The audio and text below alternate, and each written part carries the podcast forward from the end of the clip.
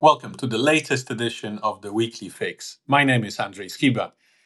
CRE and regional bank fears resurfaced over the last few weeks. Unexpected losses on two property loans, as well as a major step up in provisioning in the CRE book, sent New York Community Bank shares tumbling.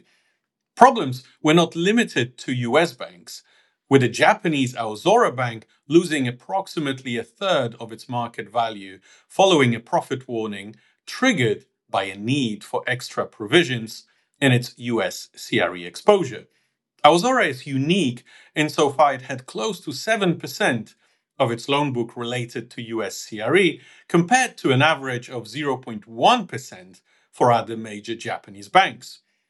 In Europe, shares of Deutsche Pfandbriefbank also declined sharply, with the bank suffering from its large exposure to office real estate and close to 20% of loan portfolio represented by US assets.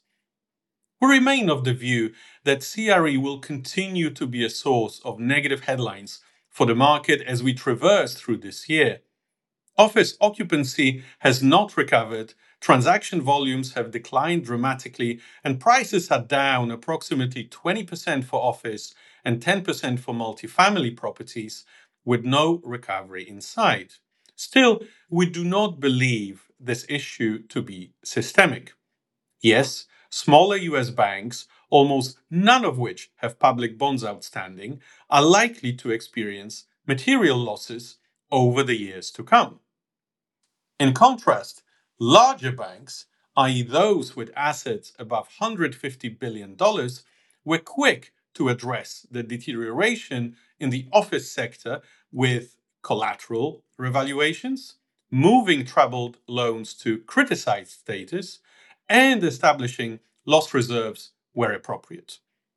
For now, a clear majority of criticized office loans are still current on payment, which has not made them delinquent nor forced banks to charge these off.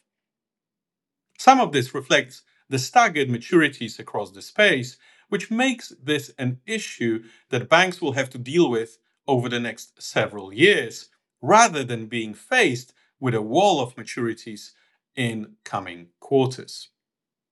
Across the broader regional bank space, the situation away from NYCB has stabilized since the failure of Silicon Valley Bank.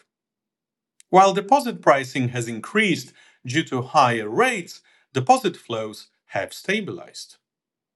Away from commercial real estate, banks' asset quality has been good.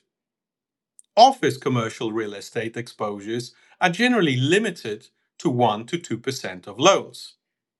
The move in rates since the third quarter has benefited almost all banks as the level of mark to market losses within their securities portfolio has improved, which has led to fewer questions about regional bank capital levels. As of 4Q earnings, regional bank capital ratios remain robust, with CET1 ratio close to 10%. Across our portfolios, we see these periods of dislocation as ripe with investment opportunities for active managers. However, we also stress that there is no room for complacency and careful credit selection is of paramount importance. Thank you for your attention. This podcast is provided by RBC Global Asset Management, RBC GAM, for informational purposes and may not be reproduced, distributed, or published without the written consent of RBC GAM. This podcast does not constitute an offer or solicitation to buy or to sell any security product or service in any jurisdiction nor is it intended to provide investment, financial, legal, accounting, tax, or other advice, and such information should not be relied or acted upon for providing such advice. Past performance is not indicative of future results. This product is not available for distribution to investors in jurisdictions where such distribution would be prohibited.